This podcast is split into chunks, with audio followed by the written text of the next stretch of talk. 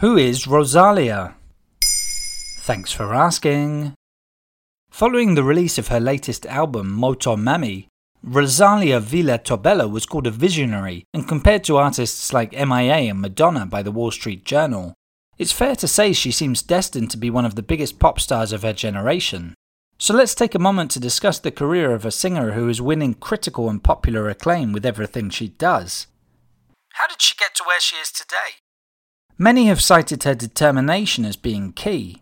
Right from her childhood, Rosalia was fascinated by flamenco performers like Camarón de la Isla and started writing her own songs as early as the age of 11. At 15, she took part in a TV talent show, and while she certainly displayed buckets of charisma, her vocal performance was a complete disaster.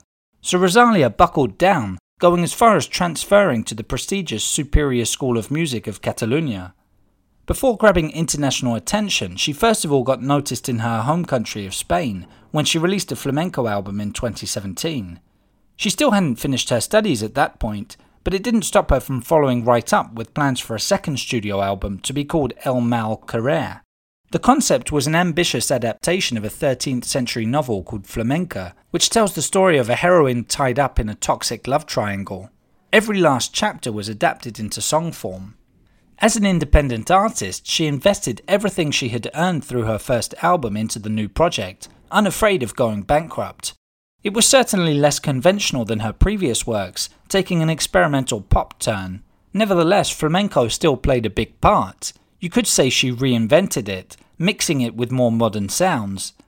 The album was introduced with the release of Rosalia's first single, Malamente, which would quickly become an international hit.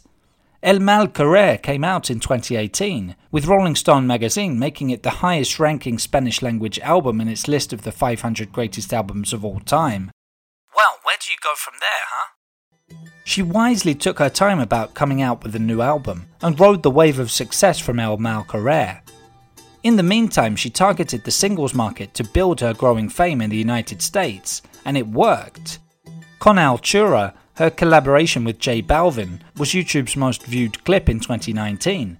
Festivals all around the world were keen to sign her up, and the biggest pop stars were queuing up to collaborate. So we ended up waiting four long years for Moto Mami to come out. The album is a tribute to her mother and sister, who are also her manager and stylist, respectively.